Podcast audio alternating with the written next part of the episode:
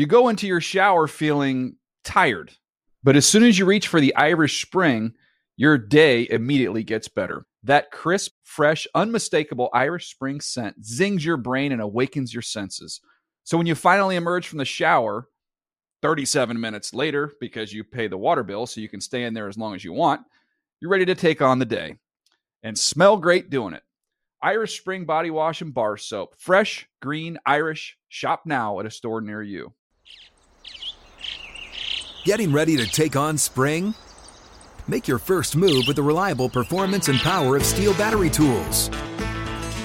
From hedge trimmers and mowers to string trimmers and more, right now you can save $50 on select battery tool sets. Real STIHL. Offer valid on select AK system sets through June 16, 2024. See participating retailer for details. When you buy Kroger brand products, you feel like you're winning. That's because they offer proven quality at lower than low prices. In fact, we guarantee that you and your family will love how Kroger brand products taste, or you get your money back. So next time you're shopping for the family, look for delicious Kroger brand products because they'll make you all feel like you're winning. Shop now, in store, or online. Kroger, fresh for everyone. The run throws, and that's caught for a touchdown. Taylor Gabriel will run into the end zone. And on second and goal, going to throw the fade, and there's Jones, and good luck trying to stop that. Ryan fires, and that is caught for a touchdown by Austin Hooper. Matt Ryan throws his fourth touchdown pass of the night.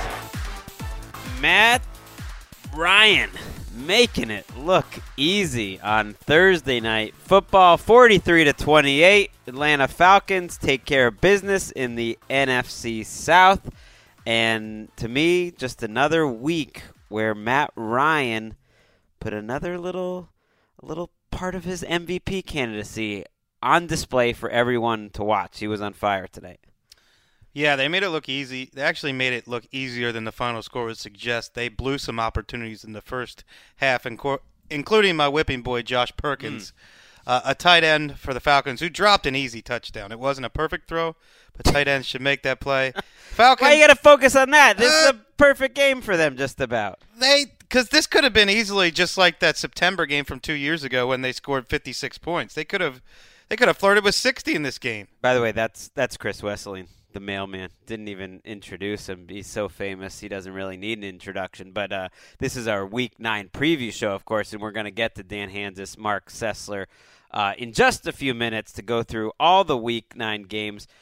But, but this team, the Falcons, they pick up 20 yards to me easier than any team I've seen in a while. It's just like 20 yard chunks, 20 yard chunks. Just, he makes it look so simple. The anticipation, the accuracy. He's just feeling it right now. And, and you pointed out to me an NFL research note. They are averaging more yards per play right now, the Falcons, than any team since what the '99 Falcons, 2000 Rams, the greatest show. I mean, the, right, the the 2001 Rams. That's insane. 2000 Rams, greatest show on turf. That's more than the 2007 Patriots, more than the 2013 Broncos. This this is an explosive, dynamic offense, and they didn't even have Tevin Coleman, who had been the biggest mismatch of any running back in the league in the passing game this year but they did have Austin Hooper, who I think it might need to stay as the starter when Jacob Tamme comes back. Or either way, they, they have two good t- tight end options there. They have Taylor Gabriel, who's just so fast when they use him. You know, he, he's too small to touch the ball 10 times a game, but he, he's a weapon. Well, he's one of the waiver pickups of the year. And, and it's to the credit of Kyle Shanahan and Matt Ryan that they use so many different guys and play to their strengths in a limited role. That trio of tight ends is on pace for a thousand yards and twelve touchdowns. It's like a Tony Gonzalez season. And, and Julio Jones explained after the game kind of how hard this offense is to cover. He basically said they're double covering me. They're sending all sorts of coverage at him throughout the first half. And the Falcons are going up and down the field. So the first drive of the second half, the Bucks made a little bit of an adjustment. They tried to do some other things, get creative. Basically, he had Hargreaves in single coverage, so he just catches three or four passes right on Hargreaves, goes right down the field, looked like an adult playing against a kid on the touchdown, and he ends up with with a relatively quiet eight for one eleven. That's just what he does. And he'll end up with about 30 fewer receptions this year and almost the same amount of yards because he's a more efficient player and he's the engine that makes the best offense in the NFL go. Six and three now for the Falcons. I don't think this team is going to fade. I don't think there's going to be an NFC South race. I don't think the Falcons let the Saints or Panthers get back into it. Forget the Bucks. I know they're only three and five, but they're one of the worst teams in the league. And I think you, what you really saw in this game, one of the biggest differences was the pass rush. That the Falcons have a pass rush, and the Bucks absolutely do not. Matt Ryan felt no pressure, but uh, Adrian Clayborn, Vic Beasley, both playing pretty well. Yeah, I made a joking comment that Adrian Clayborn is a Defensive Player of the Year candidate. He's not that, and he might not make the Pro Bowl, but this is easily his best season, and he's been he's been getting in quarterbacks' faces for a month now. We, we've we've said it here, and I think Collinsworth had a good point that you could see this defense playing a lot better by the end of the season. They're they're not a good defense now, but you can see the parts that they have. They have some talent that I think they could come together and play. You could see maybe week 15 playoff. You could see them putting together four or five good weeks where they're a slightly above average defense, and that's enough for this team to maybe go to the Super Bowl. There's a weird dichotomy at play with them because they already have more sacks than all of last season, but they have also given up more uh, passing touchdowns than all of last season. And Desmond Trufant, by far their best cornerback, left this game with a shoulder injury and never returned. Well, quickly, we don't want to spend too much time on this game. Jameis Winston left with a knee injury late. It sounded like after the game he was fine. Uh, that's what he told reporters, and he was walking around talking to everyone. This, to me, was the typical Jameis Winston performance of the year. I think if you watch the game, you saw the talent. You saw the old man, crafty, kind of crazy plays. You saw him being a little reckless with his body and taking a huge hit at the goal line. And you saw just you know that he's not good enough to carry a lousy franchise. He's good, but it, you know it's just not good enough. You also saw a Mike Evans, whom even Desmond Trufant couldn't cover, and Oh, yeah. once he left, the Falcons' cornerbacks had no chance. Mike Evans is having a Pro Bowl year, borderline All Pro. Wow, the one-handed catch by Evans on the sideline before he took a shot was maybe the catch of the year. A Best one I've seen. a one-handed catch, and then he just got absolutely blasted right under the chin. I mean, Winston took uh, one under the chin and uh, on his back on a play that he switched to his left hand. I, I think they're I think they are who we thought they were. Winston and Evans. It's just a bad team. But yeah, they don't surround them with good players. Back to the Falcons before we sign off. I think this team is here to stay. They're a legitimate Super Bowl contender, Agree. And they're one of the top five teams to watch as far as excitement. And they they close out the season after the bye week with four of six home games too. You didn't say it, so I'll say it. I'm out of my chair getting excited. Wes is so fired up about the Falcons. Uh, fun team, even though it wasn't that fun a game. They provided some entertainment. Hopefully, we will do the same. Let's go to Dan and preview the Week 9 games. The Around the NFL podcast has majority ownership in the Portland Riverhawks.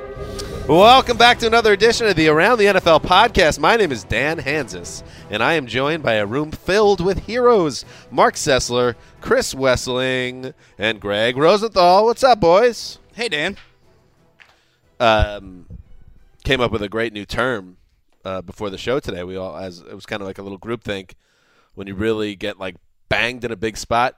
You just got wested. I mean, specifically banged by, you know, verbally by Wes. yeah, an individual, Chris Wesley. Oh, you just got wested. But I think it could apply even if Wes isn't involved. Like, well, if it carries, if it someone just stops you cold in a big spot, you got wested. Yeah. Well, as somebody that brought back the Dean screen, I could tell you it's not easy to bring things back or create things. To be a creator. Uh, but I think this one has the legs. where's the derivation of this? Hmm. What do you mean? How did it start? I don't know. Well, it's, How does, how does anything start? we were just chatting, but it, I think it needs a sort of primary powder keg moment where almost everyone involved, the whole nation would say, this thing involved Wes, and then it becomes a verb and it changes how about from this? there. Yeah. Super Bowl 51. Patriots up 27 or down 27 25. You know, they're driving down the field. Mhm. Wes runs out on the field completely nude, punches Tom Brady in the face, knocks him out of the game. Patriots lose because Jake Brisket fails. And what happens? Ooh, slice me off a piece of that. What's the uh, the only way you can look at things afterwards? You just got wested. It's a plausible scenario. I love it, and I think Dan, you would need to, you know, you'd need to tweet that out, and then it just gets retweeted by You're def- We're only, ha- we're only halfway thousands. there once yeah. the knockout happens. Yeah. You were definitely right about that on the end around. Yeah, that's an end around post for sure.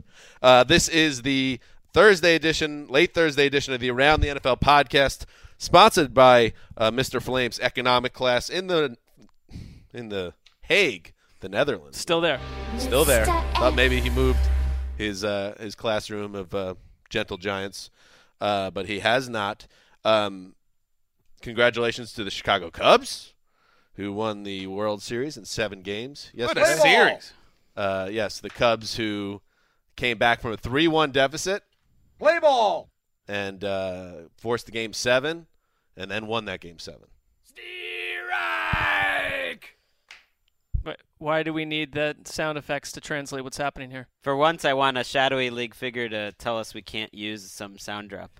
You guys have bad it. memories. You don't Strike remember? three, you're out. Yes. I remember it. Oh, sorry, guys. Best best game seven you've ever seen? It's a great one. I would put it right up there, probably, given all the history involved. For baseball specifically, I would say yes. I would. And I feel ba- I feel bad for all those Indians fans, including Tom Blair, who works downstairs, does a great job for us. Came to work with a stiff stiff upper lip, but uh, him and millions of other Indians fans. Do they have millions of fans? Mark, you tell us. You're the Cleveland resident. They've got Well. I I've sensed all along that I've not been allowed to participate in this uh, this baseball aspect because it's like Mark doesn't like baseball, so even though this I've- lifelong Cleveland fan is sitting three feet from Tom Blair, all all comments will be pointed specifically at Tom Blair about. Wait, the you're saying that you But you always said you're a Browns fan. Indians You're not now? a. other- I I will say this: I root hardcore for the city of Cleveland. There, I have no other loyalty than the Cleveland Browns, and I watched that city. I watched That's what I Craig. Ehlo against Jordan. I watched both Indian series that they lost in the in the '90s. I rooted hard for them because of the city. That said. It's an impossible fix to go up against the Cubs and not realize that you are going not the villain role. It did play out a little bit on Twitter, and I watched part of this at a restaurant in L.A. and it was unbelievable. As L.A. any diehard would do. Well, LA is just absolutely a bandwagon jumping town, number one. But the whole place was like 98% Cubs. But I get it. It's it. representative of the of the country. I think so too. I get it. It was it was not an easy PR angle for for the Indians, and, and congratulations to Cubs fans. There are a lot of loyal Cubs fans in our office too. I at least hon- today. I honestly thought that you were just Brown specific and you're clear. and you, I remember you Not at all. for the Cavs, but it wasn't. Yeah, I mean, like I was with where you were during that. Actually, like invested in it. And Well, the I- Indians, uh, because you I- usually have kind of a. I may not have telecast thing. my feelings strong enough, you know, at the multiple Good to know. Cavs games we went to because it meant a lot for that city to get the monkey off its back, and now they're treated as if they are, you know, sports version of the New England Patriots, where too much success for the city of Cleveland. Go back, go be put back in your place now. to those who who say that you don't know baseball, there's Twitter evidence that your sources discovered Kris Bryant when he was still in the minor leagues, and What you is- were all over that. You reported that how they were going to handle his promotion, how he was going to do once he got to the Cubs. I feel like Mark put his stamp on the Kris Bryant story. Hmm, that all sounds totally made up. No, it's out there. Well, actually, tweeted. I sent this to you last night in a text. I know. But Dan has just gone a complete blackout of anything Mark Sessler related Well, to. But this I- was this was a they, a, a fortune telling tweet from 2014 about Kris Bryant. I can't. I can't let society think that Mark's in on baseball. I can't allow it. As I know as it's a it's what I'm saying. It's a campaign of yours to shut me out of this experience, and I've not said anything, but I have certainly noticed it. All right. Okay. And it is a very odd stance for you to be taking because it's a Listen. sport that you want people to embrace, and yet you are shutting close friends out of the experience. It feels slightly possessive and slightly bizarre. okay. I mean, that's fair criticism. But Is if, it? If you're going to be in, I want you all the way in. Well, I won't. I won't do that. Okay. Uh, all right. Today's edition of the event, you just heard at the top of the show, uh, the recap from the scientists of the Atlanta Falcons uh, Tampa Bay Buccaneers game, uh, which is um, now in the books. But we still have a bunch of games to talk to. Ten talk about ten games to talk about, including uh, Monday night affair. So um, so much to get to, Greg.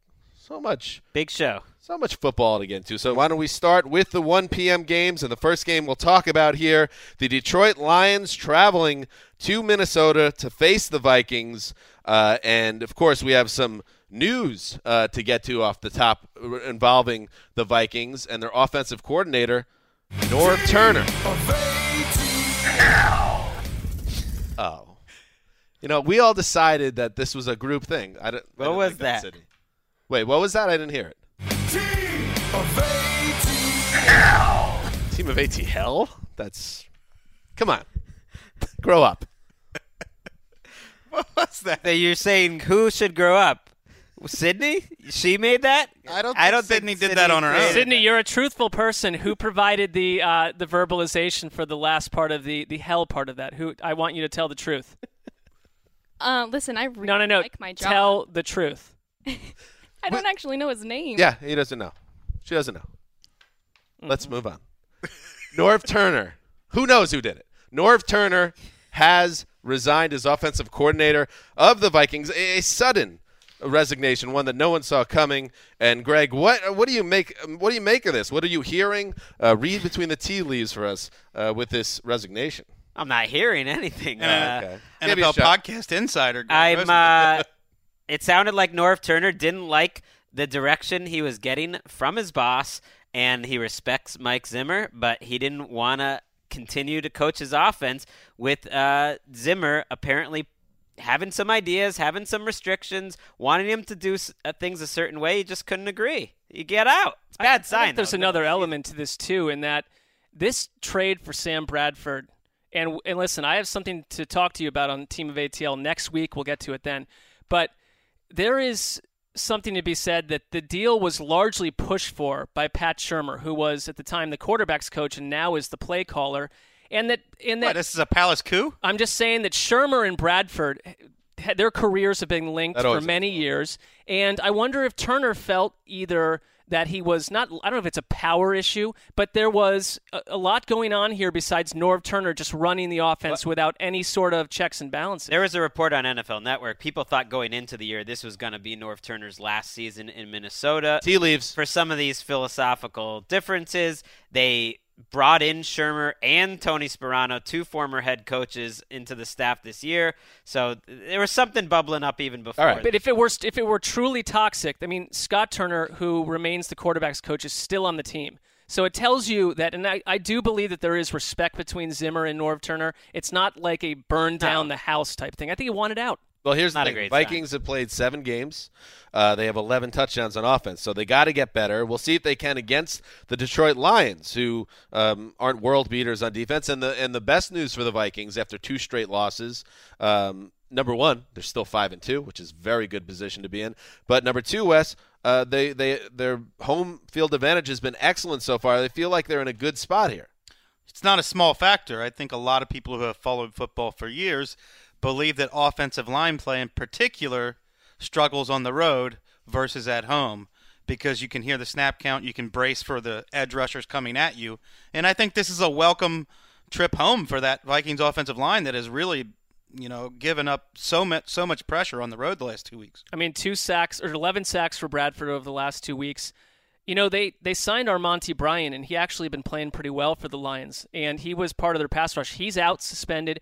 Kerry Hyder's he's gotten pressure as well, but it's not it's not the Eagles, and it's not that it's it's No, it's not the gonna- worst. It's arguably Right. the worst defense in football. I mean, I would put the Browns lower, I, but the Lions have been in the mix for the least effective. So, if ever you were going to have a game uh, to protect him well, this would be it because your boy Sydney, our producer, Ziggy Ansah. I mean, you put some sandwiches on Ziggy Ansah getting a lot of sacks, and uh, that's not happening. He might have less sacks than you owe sandwiches by the end of the season. What a sad, sad day. yeah. he is healthy again. Apparently, he's playing.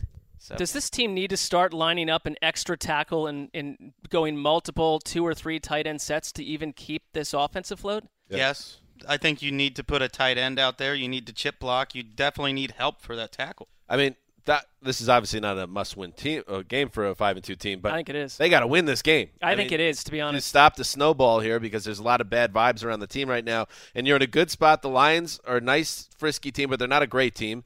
you got to win this ball game. You got the. Redskins, Cardinals, Lions, and Cowboys coming up next for Minnesota. Uh, three weeks ago, we would have thought you can mow go three and one down that stretch with the team we were seeing. It's hard to pick what games they're going to win with the way they've been playing. Uh, let's move on, gentlemen, and talk about the Philadelphia Eagles and New York Giants and NFC East showdown here uh, between two four and three teams. Uh, I think there was a general feeling that uh, the NFC East was going to go right down to the wire, and perhaps it still may. But right now, it kind of seems as things stand that the Cowboys are little to a lot better than the other three teams, and everyone else is close packed. Uh, closely packed together. Wes, do you see that? See it that way with the Eagles and Giants? Yeah, I think they are two similar teams, and, and I know the Eagles roared out to a strong start, but over the last four weeks, they've been outscored by their opponents. And in the last two weeks, Carson Wentz is the only quarterback in the NFL not to complete a pass of 15 or more air yards, mm. which is the biggest problem with the Eagles' offense right now. They have no downfield element. The receivers aren't very good.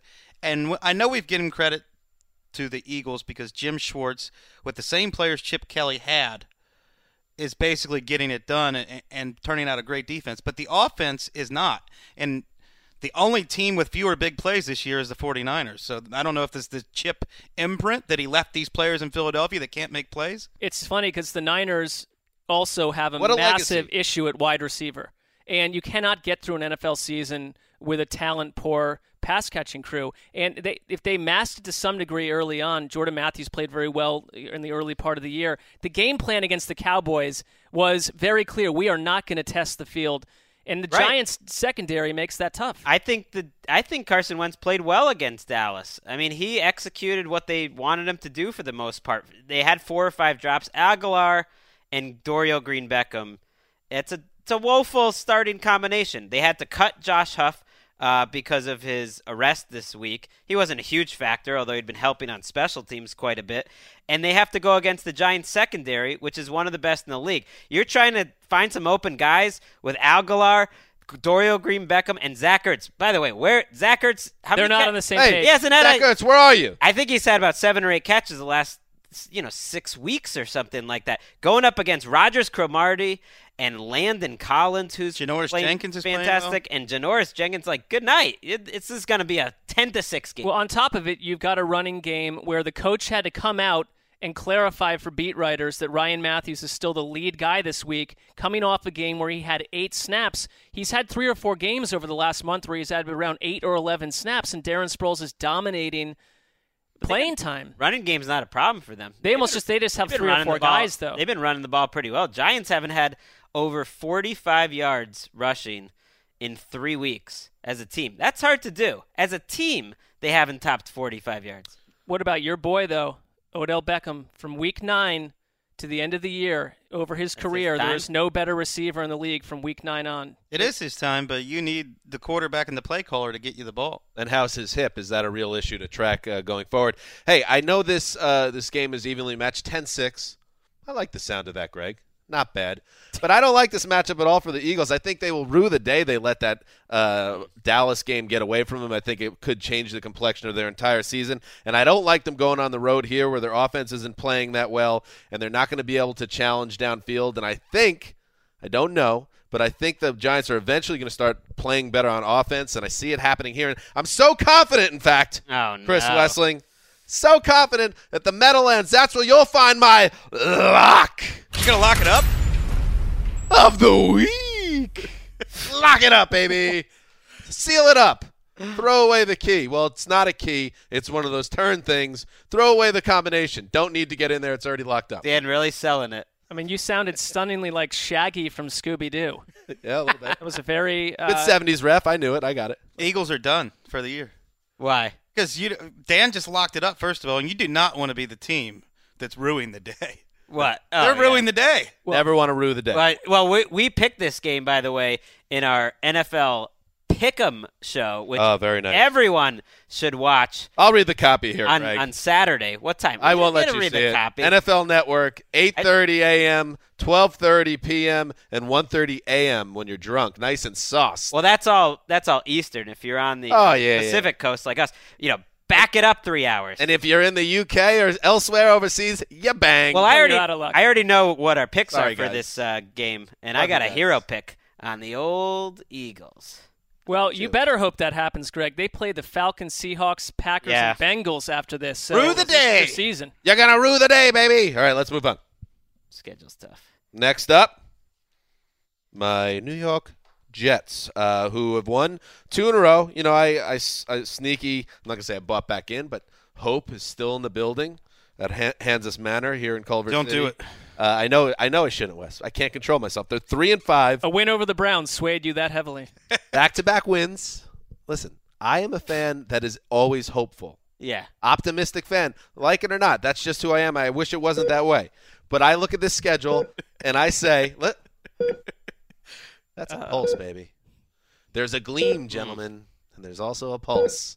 The Jets are three and five. They go to Miami now to face a Dolphins team that's playing better. I, I think I rightly uh, made sure they weren't forked because they're a little bit frisky right now, and I, I honestly think there's a very good chance. Uh, all kidding aside, the Dolphins win this game. In fact, I took the Dolphins uh, for our pick'em show. Oh! I do think that the Jets. I don't think the Jets are good. I'm just saying if they got this win and then they got the Rams at home, five and five the bye week, not a crazy thought. But Greg, I, I mean, I don't see it. I, Well, are think you annoyed? Dolphins- Are you annoyed at this point that the Dolphins, down on their luck after that ugly Thursday night game, listened to the podcast as they always do? Always. They heard that Dan Hanzus was not going to fork them, and they thought, you know what? No one else believes in us, but old Danny boy does. Let's start running the ball with Jay Ajayi. Let's start playing hard. Let's do it for Dan. Now they're three and four. You turn their season around. It's a weird way to look at things, but I'll take it. I'll take At least you have, you know, one of your defensive stalwarts, Sheldon Richardson, telling the media, "I'm the odd man out." What, you know what though? Well, he's right. Probably shouldn't say it, but well, he is. It's I'm not bad- saying he's wrong. It's just that's Why are you that- trying to you- trade Sheldon? This Yeah, is the mindset you're going into trying to stop a running back that's had 200 yards back Well, to I'm not. back. I don't think he'll have 100 yards. I think if the Jets lose, I don't think it will be because they get shredded by Jay Ajayi. As much as I like the guy, It was so refreshing last year that the circus was gone when Rex left. That Todd Bowles kept everything under control. There was no drama. And this year the circus is back. You've Mm. got Ryan Fitzpatrick going off on people, the Geno Smith factor. You've got Sheldon Richardson calling himself the odd man out. And why are they trying to trade him anyway? Revis telling a reporter that he's basically washed up. Yeah, the Weird. circus is back in town for the Jets. That's not a good sign. they they need to ha- the circus is almost a good thing for Maccagnan and Todd Bowles and everyone to distract them from the real problem is that they never develop anyone. This team doesn't have Quincy anyone Enunwa. homegrown. They got Quincy Enunwa. Okay, how about Williams? they have yeah they have Leonard Williams, but Eric, they lose Eric Decker, and it's like the most devastating thing in the world. Fitzpatrick free agent, Marshall free agent. Uh, who else we got? well, Darrell Forte Revis, free who they did develop. it it's all well and, and brought back on Yeah. on offense. You have nothing to build around. Your older players, you know, Nick Mangold's not in this game. Muhammad Wilkerson's probably not in this game. They're not giving him what they Ryan expected. Clady, another. I think I think part of this is the it's easy to say that, and I agree with you that they're built as an older team that's that's expensive. They got some expensive parts, but you had you had the uh, what's his name, the iceberg or whatever. What was it called? The glacier. The glacier. John Idzik. it, John Idzik, who they came in and wanted to make good with the fans and do undo some of the harm that Idzik created in terms of not bringing in players. You you overpay Revis to get him back in the building, and it was you. I thought the trade for Brandon Marshall was inexpensive and, and good. Absolutely. Tremendous But a lot of other things they've done are it's it's patches with veteran players. You Right. have to develop younger guys, but they're only in they're only a year and a half into their into They their only- regime. Listen, and we say it all the time. The the Jets, I think things would be a lot better off if Ryan Fitzpatrick would have been like the guy he was last year. But once he reverted back to being Ryan Fitzpatrick, and then the double trouble hit of Revis going off a cliff, which nobody really saw to this Well, extent, they were done. The He's been Jet- fine in the last game and a half since they brought him back because Who? they have a running game. Fitzpatrick. He's been I mean, okay. but that's what he looks. That's what he was last year. Ultimately, people dropping some interceptions. They don't have Decker, but you give him a little bit of a running game, and you know he looks pretty good. If you lose this game, do you want to see Bryce Petty, Dan, or, you, or do you still think there's a chance for the Uh, playoffs? no, they need to get to the bye at five, five, and one, or five and five. They really do. Okay. So I I, want- I want- I would love to see Bryce Petty if if they lose one of these next two games. I am sneaky excited about this game because the winner will have won three straight games and feel very good about themselves. Will have come back from the dead, and I love the Jay Ajayi versus the rush defense matchup. good battle. because if nothing else, the Dolphins kind of said, "Hey, this is who we are now." And no one tries to even run against the Jets. And Jay Ajayi, we kind of throw it off like, oh, yeah, he had 200 yards back to back games. That's insane. That Jay, he's going to be the Yao Ming. Well, and of by London. the way, you can also That's throw. how you can also throw against the Jets. So there's you know there's that. What are you option. making a face about? Such a great game to be excited about. I'm just saying the Dolphins, especially if they win, I think can feel like, hey, we're- we're in this. We're in the mix. Uh, uh, yes, anybody could throw against the Jets, but Ryan Tannehill's involved, so that could be negated too. We'll we'll find out. Moving on, another uh, AFC matchup. Here is the Jacksonville Jaguars traveling to Kansas City to face the Chiefs. And uh, Wes, can you provide me a little bit of uh, insight here? Explain it to me. Why is Alex Smith? Where is Alex Smith? Is Nick Foles the new starter with the Chiefs? What's happening in Kansas City? I don't understand it. I don't know how you can. The team comes out and says he doesn't have a concussion, but he does have a head head injury, and he's not going to play. I mean, either he's concussed or he's not. They they play it. They play things safely, and they should be applauded for that. They've done this in the past. Why not just admit he has a concussion? Right. And if you're so worried about safety, hey, hey guys, maybe after he goes through the concussion protocol in the middle of last game, hey, maybe don't don't have him run the read option a few more times Ah. and get his head cracked. Well, that's what that's how he got hurt the second. Some of this time. is on Alex Smith. Slide earlier. yeah. He he blamed Unless he was already concussed, for wasn't for one of them. spearheaded. Didn't know what he was doing. Why when he is he out on the slide. practice field this week too? It- the the It's- whole thing is on. weird. This this is a battle of two franchises that were rebuilt in 2013. Mm. One of them is going north, and the other one continues to go south. And I think you can also call it the quarterback coaching bowl. Blake Yeah. Bortles, his mechanics are a mess for two out of three years he's been in Jacksonville. They can't fix that. Nick Foles was broken, broken with the Rams. He comes to Kansas City and plays, puts up a 130 30 passer rating nice in relief against Alex Smith. You could tell he was more confident. He was smoother in the pocket. He was more accurate. And Andy Reid deserves some credit for that. Do that. you feel the the Foles thing specifically is a carryover operation where we we could see that from week to week? I, I wonder if that was a sometimes reliever they come in a backup comes in and just lights up the sky because you know it's he's a, caught it's a fair guard. question. I don't know the answer to that. I can only tell you that he did look like he looked like the Nick Foles that we saw at times in Philadelphia under Andy Reid. He knows the offense. not the Nick Foles we saw He's with not the taking Rams. the job though. He gives him a No. vertical game, but he's not taking. No, I don't- I'm not saying that at all. Speaking of Andy Reid, a little aside here. The Chiefs have won 15 of 17, dating back to last year. They won a playoff game last year. Is he the most underrated coach of his generation? It's well, Yes. L- Let's. That's a good question, and I think he's certainly a candidate. Another way to look at it is any other any team in the league that won 15 out of 17 would somehow have some buzz around it. The Chiefs continue to be seen as this also ran. Not that's in this barely studio. alive. Well, We've been talking about them a lot. We all pick them to win. Maybe the we division. I'm saying this year. but We're- we're- in general, they're kinda- ignored. They're Is just that more of an Alex Smith thing or more of an I Andy think Reid it is thing? because I think Alex Smith, and it's this is not unfair. You look at the team, the way they're built, you have to respect them. But there's also this very clear-cut ceiling because he, you don't get to the Super Bowl often with average quarterback play, and he's not. He, statistically, he's above average, but he's Alex Smith. They they have reached the next level though as an organization when Nick Foles is your starter. Last week he comes into the game. Charcandrick West is your running back. There's no Spencer Ware this week, and they're huge favorites. The Colts they had plenty of time to come back in that game after Foles and West are the two leading guys, and it's like nope, it doesn't matter. That's the type. That's Patriots Seahawks like level anti-Jets. type stuff. Doesn't matter who's in there. The system's gonna beat you. At least bad teams like this. and they're in third Lousy place. They're five and two, and they're sitting in third place. Um, let's move on, guys, and talk about the Dallas Cowboys. Now six and one after that exciting overtime win over the Eagles in Sunday night football. Now they travel to Cleveland, uh, downtrodden, heartbroken Cleveland after the Indians loss. Uh, now they get to watch the 0 and 8 Browns.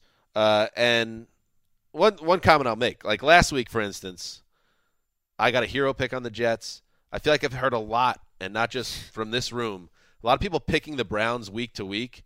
And the one thing I took out of the Jets game was there's a reason the Browns lose all these games because it is one of the worst defenses you're ever going to see. So to, for people that are going to say, "Oh, this is a trap game," to me it goes back to the same thing, Mark, which is the Browns have no ability to close because they don't have the players and maybe they don't have the scheme. The Browns are a mess, and people don't seem to look at them that way. They're a mess on one side of the ball specifically. They're overmanned. They have too many young players. I mean, one reason that a trade for a guy like Jamie Collins regardless of the fact that New England has shipped out Jamie Collins, acting like he's one of the worst football players that ever uh, stepped Oh, he's like on a the face of the earth. now. But you need some older leadership and some guys that have kind of been there before. That is one of the youngest defenses, and they're taking their lumps.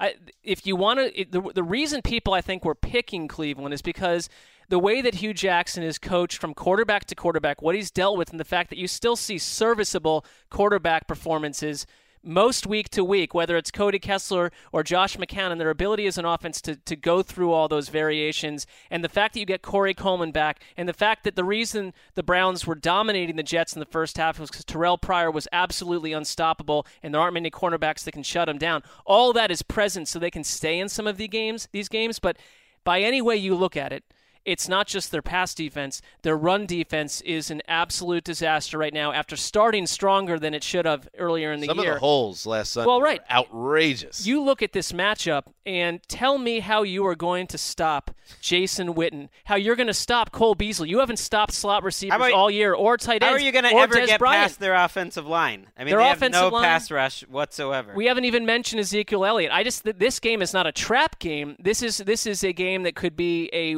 a wipeout type material for Cleveland, where the fall the floor falls out early, and the game script, if there is one for the Browns, is blown up by halftime, if not the first Elliott, quarter. Elliott's a mortal lock for 150 total yards here. I mean, everything is set up well for him to have a monster game. Barring and that lead them the taking him out early and putting Alf Morris in, yes. Do you have any Brown sources with any idea who's going to start at quarterback? Do you leave me?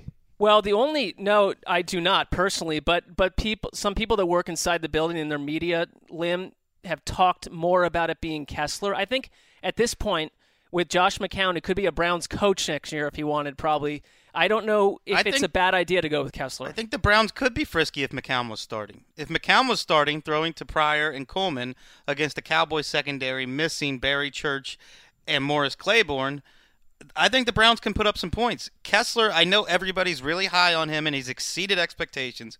Too many three and outs for my liking. The But count, he- he's the was a big part of the problem last week too, though. In the second Yeah. half, M- That's McCown fine, is- but he can move the ball. McCown- Yeah, he- they- their whole offense was vertical based with He him on the started field. two games this year. Those two games are two of their three highest yardage games. They've gone over 400 yards. But he makes he makes those killer mistakes, and that's why you can't. I- I wouldn't blame them for play, playing Cody, Cody Kessler. The, the one thing I've thought about the Browns, I know there's not a lot of talent on defense, and and Ray Horton's got it, done a bad. You know, he's been given a, a tough spot. I think so. Here, here are though his. It's worth pointing out his finishes in points allowed for the teams that he's coached over the last five year, last four years. Twenty third, 29th, 27th, and then now 30th. So he. It's been a long time since Ray Horton coached a team that wasn't one of the worst defenses in the league. Yeah. It's not particularly easy, probably when they were putting the staff together to get a lot of people to sign up to be the defensive Leaves coordinator. Tennessee and very similar talent. They get better though. Well, he leaves Tennessee because Dick LeBeau is there. That's not an easy place to be a defensive coordinator with the greatest defensive mind hanging over your shoulder every week. But Yeah. but you're right. They, they've there's been development on offense. There's been a some with certain players on defense. But you look at Dallas; they're developing players. They're the team that's drafting offensive linemen and turning it into the best Right. offensive line in the league. They it, everyone counted their defense out, and they've been incredibly their effort in the way they've worked week to week has been very impressive And, in Dallas. you know, over the past five years or so, it's always fun to put Jerry Jones near the bottom of any GM list. Not now. just bury him. But it's if you look at their roster now, it's just frankly not uh, the right way to look at it. Uh, let's move on, guys. An AFC North battle.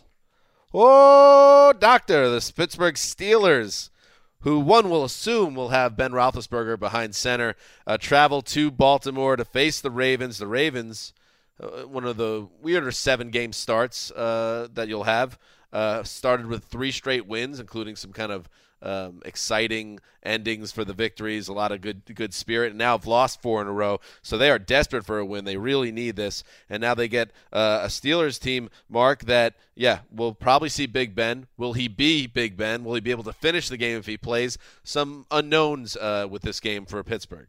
Yeah, I mean, there were people that thought Big Ben would be out for a while, and if he's back in, it speaks to, you know, how much they need him to become what they are. I mean, 100%. Well, people being Ben sources that set up a long timeline and then he beats it.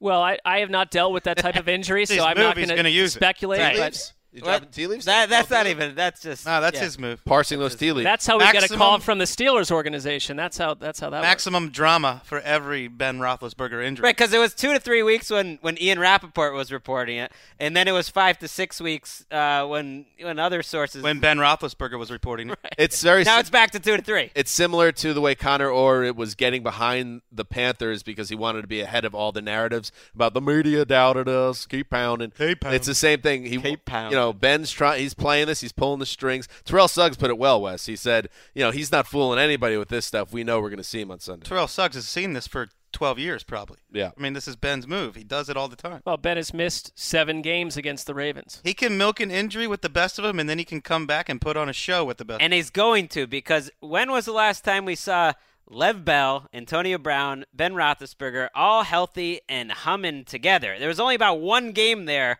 where you got to see it. Le'Veon Bell is averaging more than 150 yards from scrimmage each and every week. That's outrageous. That's a 2,500 yard type of pace. He's fantastic. Even with Landry, Landry Jones, he gets 150 yards. It's fantastic. In Jay Ajayi's first 200 yard game, he wasn't even the best running back on the field because Le'Veon Bell's cuts were insane in that game. He He's was healthy. silky smooth.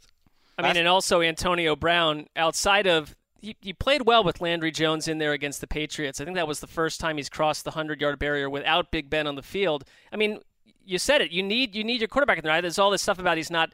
I don't know if he's not a tough guy, is that what we're saying? But I mean, Big Ben is, He is a tough guy. unbelievable. He's a tough guy. He just makes sure you know you you know it. That's the that's the hook here. The- I hear you. we haven't talked Ravens, which this was a team when we started talking about the season. It was like they were the big mystery team. They could go either way. We can't figure them out. And now here it is, week nine, and I, They're kind of where I still feel like are. we can't figure them out. They they haven't had any continuity. They change offensive coordinators, and it doesn't really help.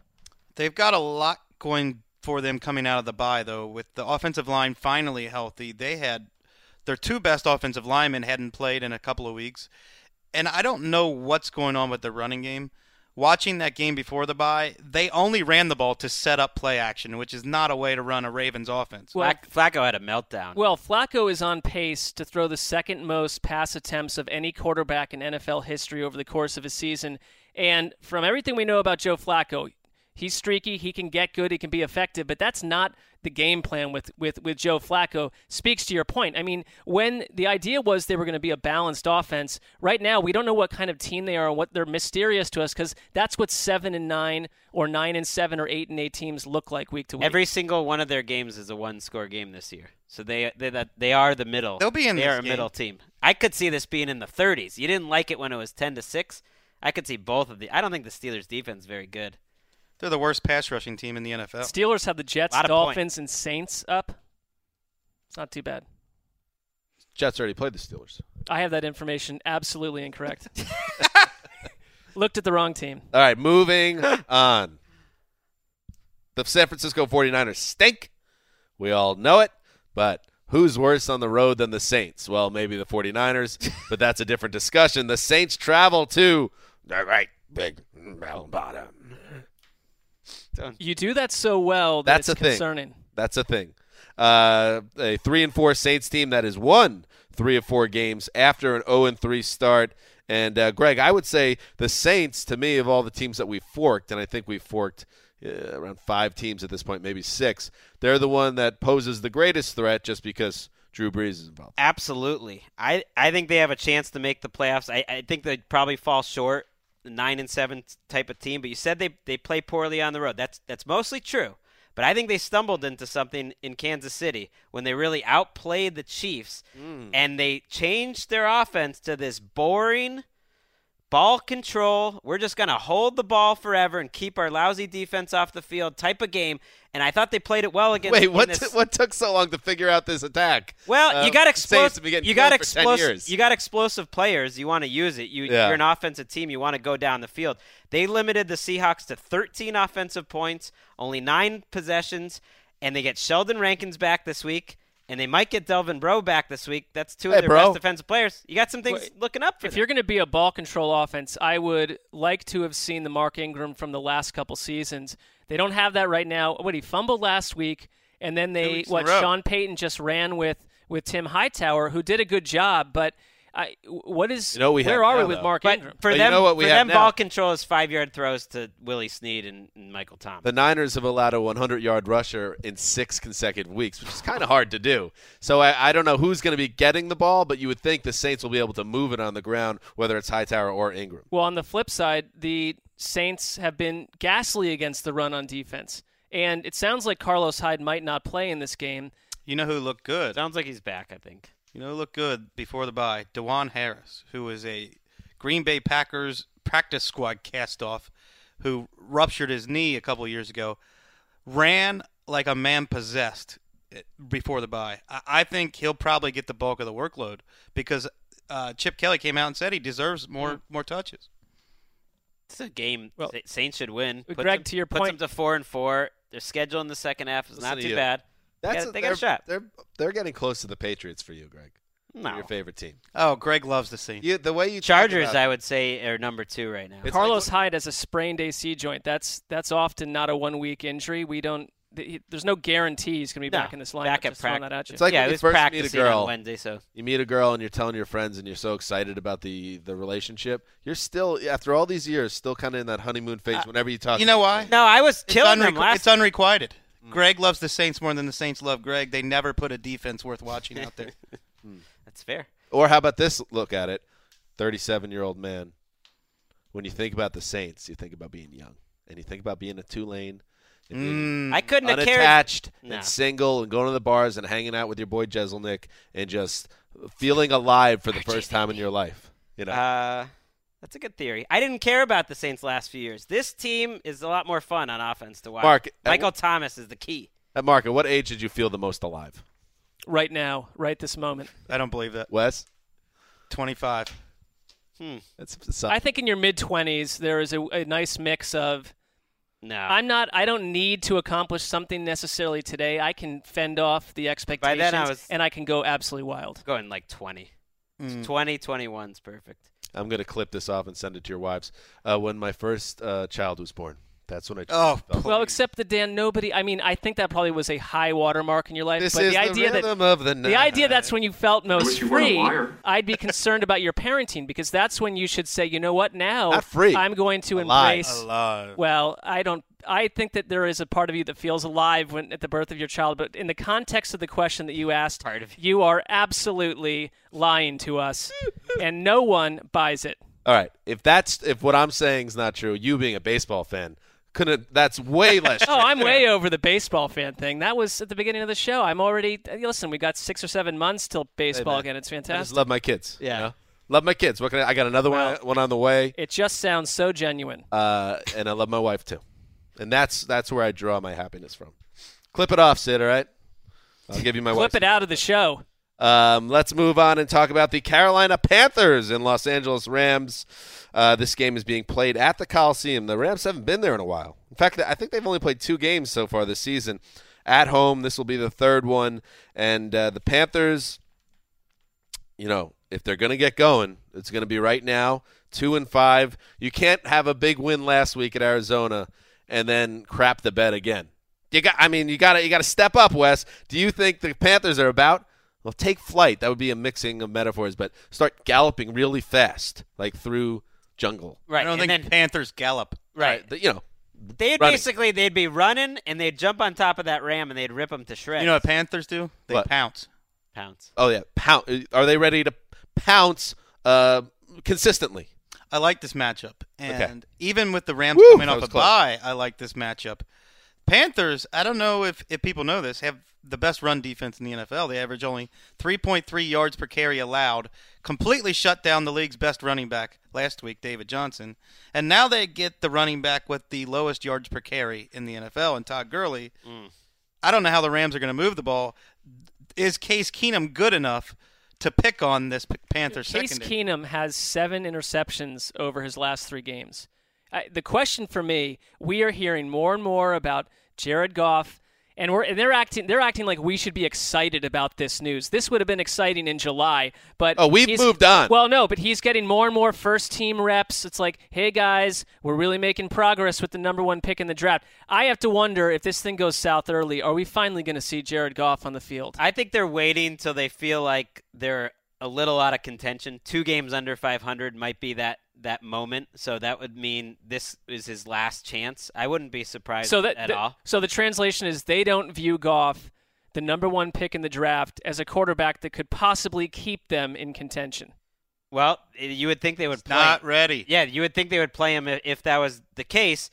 I, I don't like this matchup either for the Rams because I think this Panth. I'm willing to believe this Panthers team is different. You know, they came back from the bye. You said, can they take advantage of that secondary? Maybe that defense is going to play to their talent level the rest of the way. I know the secondary is not great overall, but it should be a good defense. They played like it last week, and they got Jonathan Stewart. God, having the time off for him really helped. He, He looked, looks good. He looked like a totally new runner, making people miss, running people over. A lot of juice. And if you can run the ball on the Rams, you're gonna win. And that's Oh, that's why. you're gonna What's happening? lock it up? Where, what's coming over me right now? You gonna lock it up? Where's the lock? Oh, he's locking it up. Really trying to sell it. Yeah, Wow. locking it up, huh?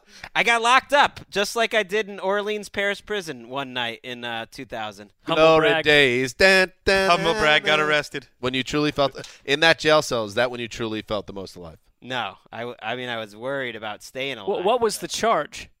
Um, And be honest with us. Prostitution. disturbing the peace. Was. Disturbing the peace. What, like you just disturbed the peace a second ago with this "lock it up" war cry that came out of your mouth. Hey. what were you doing to dis- I mean, you've got to tell us. yeah, what Uh, well, I've told you before. Well, I but really no, but that didn't do doesn't. This is a this is a forum to I was tell on- many. I was on the that- outskirts of a big altercation, which I Greg rolling honest- up the sleeves and throwing haymakers. honestly uh, wasn't you know involved in, and uh, you know they locked us up. They, they had to lock it up. Good thing- Anybody, anybody takes exception with me and Jesselnick, we're coming after you. See? Did you throw a punch? No. Did you land? Where was No, a punch the, landed the on problem, you? The problem was I was carrying a guy who had been knocked out during this altercation. Not carrying, but we're walking. I Down. put him over my shoulder. Like a large We're man? walking. He was like Hemingway on the battlefield. He's like a hundred. and- No, he's not a big guy. We're walking, his hands over my shoulder. Suddenly, I hear behind me the cops. Uh, uh, where do you think you're going? And it's like we, we hadn't got everyone else left. So you went were being a good Samaritan and you got arrested for it? Well, as a friend, not so much a. I like how Greg has painted this. He was in the middle of a massive bare knuckle brawl. He I saw a s- man down. He threw him over his shoulder like Forrest Gump. Oh, yeah, like Bubba grabbing. Uh, Forrest. yeah. I said I didn't. I wasn't involved Bubba. at all. On the outskirts. I'm glad Mark delved into that one. Uh, I like the Panthers again as well, and I think they're going to go on a, a run here. Is anybody else? Yes. Uh, is anybody picking the Rams here? No. Okay. Can't do it. Battle of the 85 Bears, Mark. Ron Rivera versus Jeff Fisher. Yeah, that's true. Cam Newton's had two awesome games in a row too. Might be. Oh, you're a little might be ready to overboard go on that. go on a run. You're way overboard on that. I mean, there's Why? only three quarterbacks getting hit more he played- than two. He said he played like an MVP, and I watched the game, and I'm like, where's this MVP? He played. He he made four or five throws from the pocket under pressure on third and long to keep the ball moving. He ran the ball. He did the exact same thing he did last year. Massive hyperbole from the No. boss. And the over under on ticky tack personal fouls in his favor is being set at one and a half after his meeting with the commissioner. They NFL will want to send a message: We protect our stars. Flags are coming out for you know if a little whip breeze goes by his uh, left ear hole, the the laundry's coming out. I hear you. I think he had a point last week, but I hear you. A little bit of you independent of that. Some makeup calls are coming, basically. That's what I'm yeah. saying. Let's move on. The Indianapolis Colts stink. They're three and five. Uh, nobody likes them. Nobody likes watching them. Uh, and now they travel to Green Bay to face the Packers. And uh, you know what, Mark? I know you're not the biggest Packers fan, but you're starting to see some things you like about this team, don't you? Aren't you? I think there's something to like in the fact that Aaron Rodgers has put together two of the better games he's had over the last couple years, frankly. And, and it's I don't think it's a total mirage. They're getting different guys involved. You know, I tweeted this and someone was like acting like these guys aren't all stars, but I like seeing the fact that young players like Trevor Davis, Geronimo Allen are in the Allison. game. Excuse me? Geronimo Geronimo Allison. Allison. Yeah, it's like you're getting some of these younger guys in there. It's not the same cast of characters. Jordy Nelson, I thought played one of his better games He last did, week. yeah. He looked like a different player. And look, their backfield situation is is very strange, but there's reason to believe that Green Bay can make something of the second half of the season, and it couldn't come against a better a better defense to have it happen against an Indianapolis right You didn't even mention the Packers' best receiver, Davante Adams, who has a chance to go 12 receptions back to back to back, which I believe may have never been done in history. Hmm. Yeah, I don't. I, that's, that's what I'm saying. I don't think he. They have better players than the guys I mentioned, but those guys, it's like it's not the same two or three people doing the same two or three things every game. There's a little bit more of a diversity to this They offense had right to. now. I mean, they had to start figuring out some other options while Jordy Nelson. Maybe now Jordy Nelson's getting back now to where he was, but he wasn't. Randall Cobb uh, doesn't seem to be like the same guy he was a couple years ago. So finally, and and Davante, him stepping up, that's huge for them. Hundred percent. the Colts at this point are a team that I just can't imagine winning against a above average team on the road. Period. Like you think every any given Sunday, well that's true for except for about 4 or 5 teams on the road. And I feel like the Colts are now that team. I would be stunned if they win this game and the Packers aren't a great team. It's I just can't imagine the Colts at this point beating a good team. I Is dare. that crazy? I dare know they Philip beat the Dorsett Titans. to make a play in his career. I mean, I know they beat the Titans Once a game. Phillip Dorsett, make a play in your career. You're being outplayed by Jack Doyle, an undrafted free agent, and you're a first round pick when the Colts could have gotten a Blue Goose pass rusher or a Hog Molly on their offensive line. They draft Phillip Dorsett. He drops balls, he drops punts, he doesn't make plays. That's why my luck of the week Woo, woo, woo! Yeah, he just locked it up. is that Donte Moncrief has a career game against the Packers. Donte Moncrief career game. T.Y. Hilton has a hamstring injury. Phillip Dorsett, I don't know what his problem is, but he just doesn't make plays. This plays. was a really long way of getting to uh, you. What you just wested Phil Dorsett in a big spot. and uh, by association, Ryan Grigson, who picked him. I think you wested uh, the lock of the week segment by now making it an individual accomplishment. What do you mean now? I've been doing that all weeks. along. Yeah, Okay. Greg. Yeah, I mean, you can lock up whatever plug you in. want. Oh, I didn't know that. Greg, I've not locked up anything because it may have nothing to do with football when I get there. Wow. And as much as this offensive line gets grief for getting Andrew Luck killed, that's not all they're bad at. No. They lead the league since the beginning of last year, and most big plays called back because their offensive line continues to make penalties over and That's over. killer. There was a huge touchdown to Donte Moncrief last week that got called back because Denzelle Good is grabbing somebody by the ankle. Well, they they also have no pass rush. They're counting on Robert Mathis at 35 years old off of a serious injury to be their best pass rusher. That matchup against the Packers offensive line is a joke. I mean, Aaron Rodgers is going to do whatever he wants, just sitting back there for five seconds every play. Yeah, and only two teams in the league right now allowing a higher passer rating to opposing quarterbacks than the Colts. I here's Vontae the thing. Davis also questionable with a concussion, which would be harmful. Add that to it. Every time we talk about the Colts, you know what? We could just in week one record our thoughts on the Colts and then just replay it week to week because it is. It feels like we're just rehashing the same issues Boring. over and over with this team. Some Right. character named Matthias Farley played four snaps for the Colts last week at safety, and on one of those snaps, Alex Smith stared down Jeremy Maclin for the whole route and still completed an easy touchdown over this character named Matthias Farley. You just got wested, Matthias. Yeah, got wested. Uh, let's move on, gentlemen, and talk about the Tennessee Titans and San Diego Chargers. Tennessee traveling to San Diego. Uh, the Titans hanging around, four and four. Marcus Mariota is making some plays now the last few weeks, uh, which has done a lot. Uh, has done wonders for their for their offense, obviously. Uh, but now he's got a tough spot. The Chargers, who everyone's a fan of this team. Uh, despite their three and five record, uh, they put up a fight up against anyone.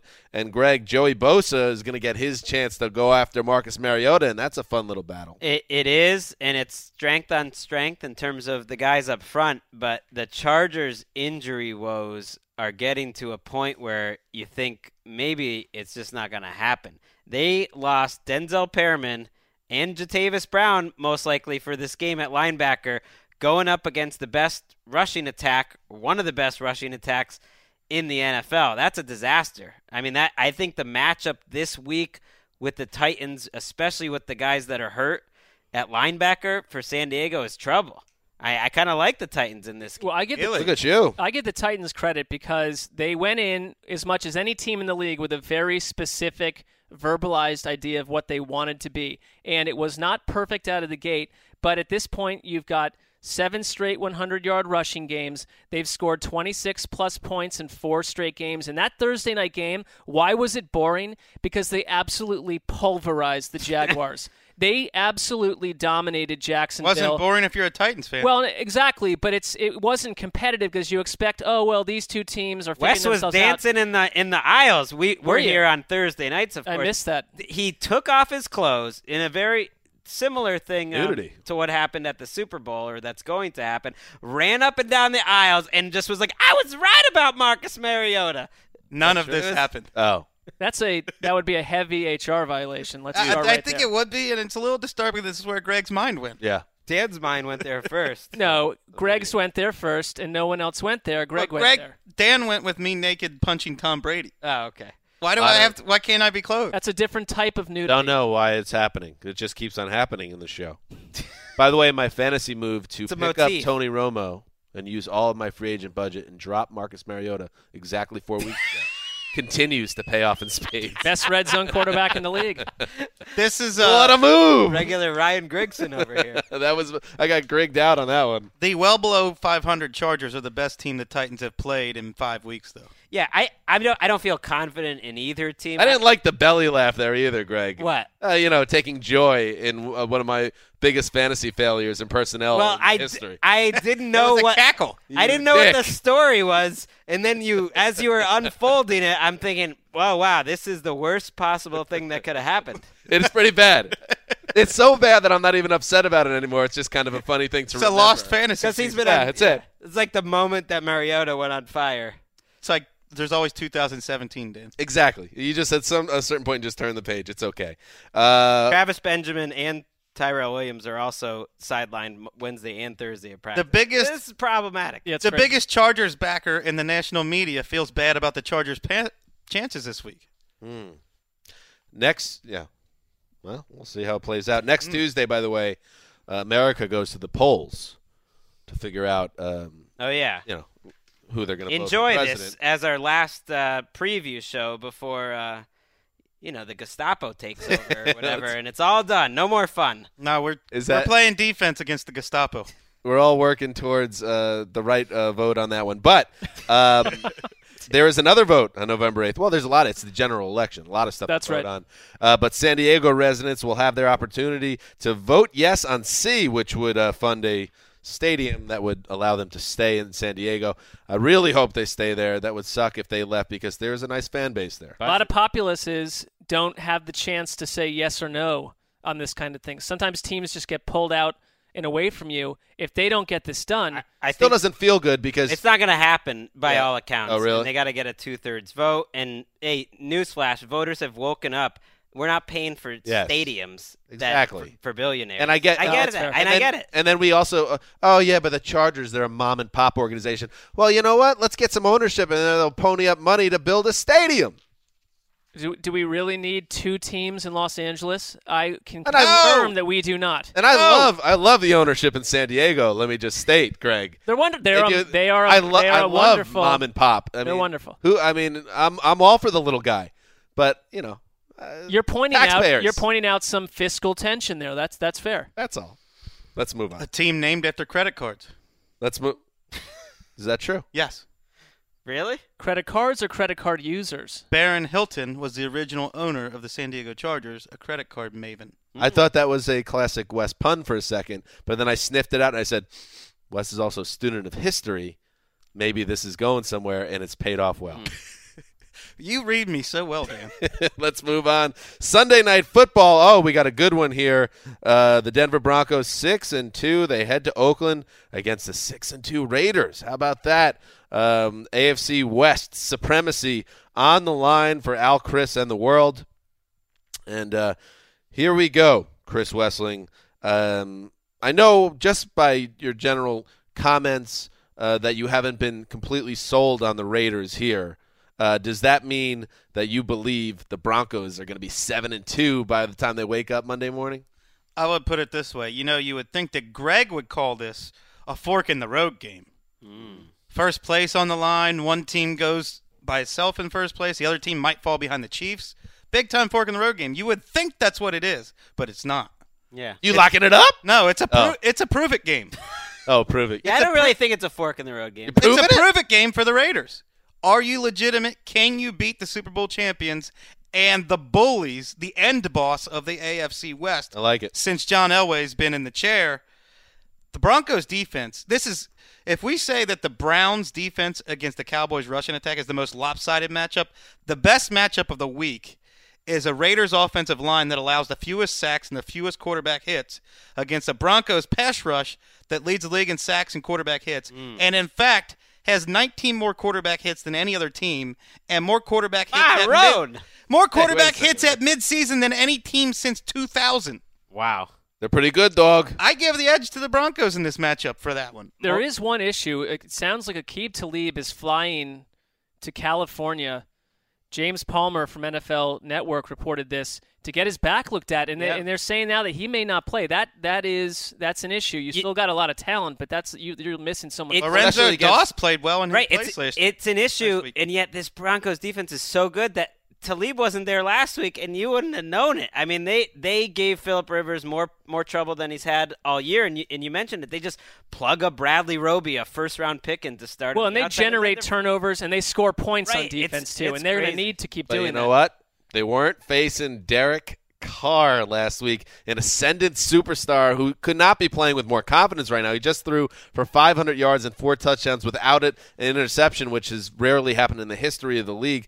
I wonder uh, if, as good as the Broncos are, with the confidence playing in their building in prime time, that the Raiders are going to put some points on the board in this game. Would it be crazy? It's fair to ask. I mean, are Amari Cooper, Michael Crabtree, is this the best duo in the league right now? Statistically, it is. What a what a great matchup. I mean, it, it's a treat when those when the Broncos defense is, is going up against the Raiders offense. I wouldn't be surprised though if the Broncos win this game on the road. I mean, I don't think the Raiders are are a great team right now. I think Derek Carr is playing really well. They're not they're not a great team. I don't Are think they? they? I don't think they would call themselves a great team. I think that they they're very much a reflection of their coach right now, and you know, for all these teams that don't want to take bold moves at the end of games, the Raiders are here because of that personality, which is admirable and enjoyable to watch. But they do have a lot of talented young players, and I think that they're. Yeah. This isn't a fluke record, but they have they have flaws. I love that they're in primetime three of the next five weeks because I think they're a fun team. And I feel like they haven't been a lot. No, they haven't. No, they they've haven't not. had Yeah. meaningful primetime games That's late fair. in the season. And, and well, they were a junk operation before about Junk. last season. I wouldn't be surprised if, and Son. if they run it pretty well. You would think their running game is somewhat of a weakness, and yet they're sixth in the league in yards per carry between DeAndre Washington and, up. and Richard and Murray. They could run it on the Broncos. Let's pick this game with the score, Mark. Wow. Broncos 24-21 overtime. Broncos. That would be three straight overtime games. On Why Sunday? not? This is what the Raiders Or are. four? Broncos 24-21 in regulation. Wow. Broncos 24-21. Regulation. Feeling a lot of pressure.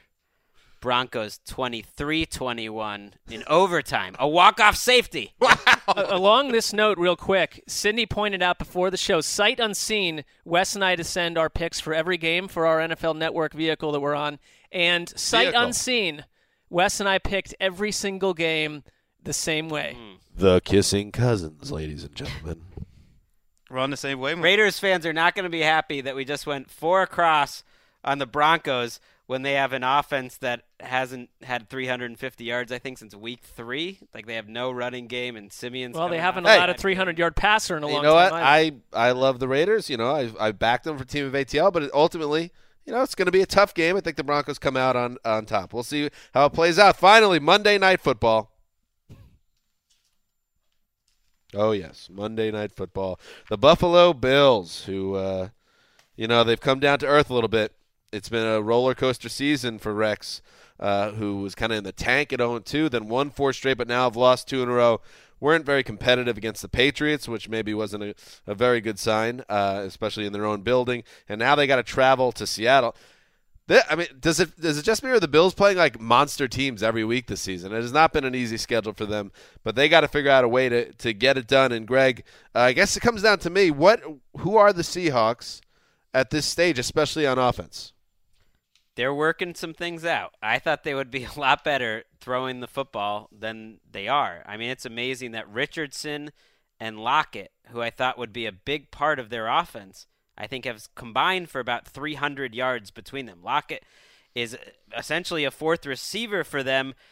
This is a tough matchup too. I mean, the the Bills aren't a great defense. They're not a shutdown defense, but at this point, if you're a Saint, if you're a Seahawks offense that scores 13 points in the Superdome, it's like you can't count on scoring against anyone. Yeah, I think that their philosophy has been Russell Wilson and Tom Cable can o- overcome our lack of investment in the offensive line. And what they weren't planning on was to have an injured Russell Wilson playing all year. And he's not the same quarterback when he can't move because his best asset is his elusiveness. That's completely taken off the board when he plays now. Yeah, I mean, 19 quarterbacks in the league have more ground yardage than Wilson right now, and it's absolutely translated game to game. His escapability in past seasons, you know, they say he doesn't have a touchdown in, in, in, three straight games. A lot of that has to do with where drives are ending and where they're finishing with Russell Wilson because he used to create these opportunities and get into the red zone with his incredible, you know, ability on his feet, and they don't have that this season. It's they're limited, but I certainly do not give up on this offense yet because No. we've seen them redefine themselves. This to me is the most interesting, one of the most interesting games of the entire week because Buffalo has won me back over in terms of being a team that, yeah, throw any of these, any no matter what their schedule is, they seem to come in every week. They- They come in to play. LeSean McCoy is healthy. It sounds like this week. The way they managed that was obviously a disaster. But if McCoy can be what he was a couple weeks ago, then this game is absolutely competitive. You would think it's a, a defense first type of game. I mean, I, I can't see either one of these teams. Tyrod Taylor in their passing game is very limited. I mean, that's not I mean, they don't breaking any it. news. So to try to go against Seattle, even without Michael Bennett, who they who they missed, and Kam Chancellor, who they definitely miss, they still got players stepping Oh up. Oh my God. Bobby Wagner's playing as well as he ever has. Earl Thomas looks like 2014 Earl Frank Clark. Thomas. Cliff Avril is on fire. Cliff Avril the last two weeks is you know the best defensive player in the league. He's building whole neighborhoods in Haiti. I feel And- like Cliff Avril should have, uh, or the Lions should have re-signed Cliff Avril. it's been Hot a while. Well, yeah, we wrote about we wrote ago. about 600 articles about Yeah, that. KJ Wright is always the forgotten man, and he has made a couple plays where he stopped the tackle just short of first down, where they might be two and four if not for some KJ Wright plays. I know that we don't like looking back over the years at certain compiled records, but I do think it's notable that under Pete Carroll, against some good competition, they are nine and one in primetime games. That, that he prepares them For well sure. for that, and you can't. Rex Ryan has had some real up and down affairs on, on, on Monday night and Sunday night football, so that is advantage Seahawks. I like to look back over compiled records from. You well, Yeah. and when you do it, it's relevant. In some cases, we would say don't go there. um, I just want to say that the, that is not unanimous, and I thought it was important to let the public know. Some people like it, some people don't. when the Bills Using the royal we there in a big spot. That's all. When the Bills Okay. lose this game, I hope they don't make excuses and refuse to give credit like they did last week when Gronk kicked them up and down the field and they said he was a byproduct of Tom Brady, which is one of the most ridiculous sentiments I've ever heard a football mm. player say. And now you Wow. got Jimmy Graham. You just got wested. Yeah, own up. I mean, this is the same franchise that when Rex Ryan loses to Dion Lewis, he d- tries to diminish Lewis as a player instead of giving credit. Right, especially a, a, a cherished son of Buffalo, Rob Gronkowski, who had gone home to true. stick it in the Bills' eyes. Stick it in Yeah. the ear. Buffalo loves I'd like- Rob Gronkowski. Jesus, the eyes. Is he a psychopath? He Rob's a little crazy. Um, all right. By the way, a reminder: we do have a presence on a new NFL Network program. It's called NFL Pick'em, and you could catch it three times on uh, Saturday and early Sunday morning, 8:30 a.m. These are all Eastern times. 12:30 p.m. and then again, you get a little, you get a little tipsy, you get a little banged up, and then you come home on your couch or uh, uh, in your bed with your lady or your gentleman, and then you watch the 1:30 a.m. show. Mm. I mean, would this be a show that if you watched this, if you watched all three episodes, which would be exactly the same, that you would, you know, like a good movie, you'd see new elements, Oh, new yeah. new things, new plot twists. When you're in Oh yeah, it's like the eternal sunshine of the spotless mind, Right. but a television show. when you're in bed at 1.30 in the morning on a Saturday, you definitely want some Dave Dameshek in your life. A lot of Ten people said thirty that over Pacific though. That's a nice time spot, and uh, you know I I'll be checking it out as I get into bed. And for you people overseas, listen, you got wested. You got banged in a big spot here. You know what though?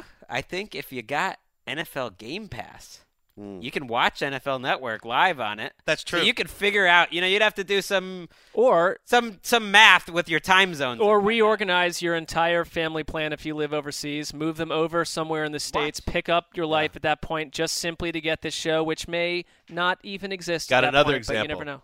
Get your VCR out of the attic, uh, have somebody hook it up for you over in the States, record it, overnight it overseas back to you. Send the VCR tape. Send the tape. Make sure you have a VCR I think tape. people still have VCRs in their Not attic many. instead of throwing them away. One note down down in Australia and those parts of the world, they use a different type of VCR tape actually. So you'd need to get the buy American every- counterpart to buy all the equipment, which seems seamless. I would say go on the internet for all that stuff. We're also we might be working on some type of Periscope situation uh, as well with the show.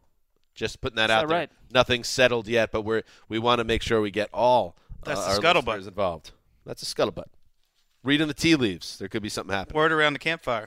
Uh, that's it for um, Thursday night's edition of the Around the NFL podcast. The next time you hear from us, it will be us recapping all the games we just previewed uh, because that's how it works. That's how the wheel turns or spins round and round. That's how the Panther pounces. That's it. this is Dan Hanzus signing off for Quiet Storm, the biggest baseball fan in the building, Not true. the Never mailman watched the game. the boss. And La Cid behind the glass. Who did that ATN drop? I didn't like it. Till Sunday.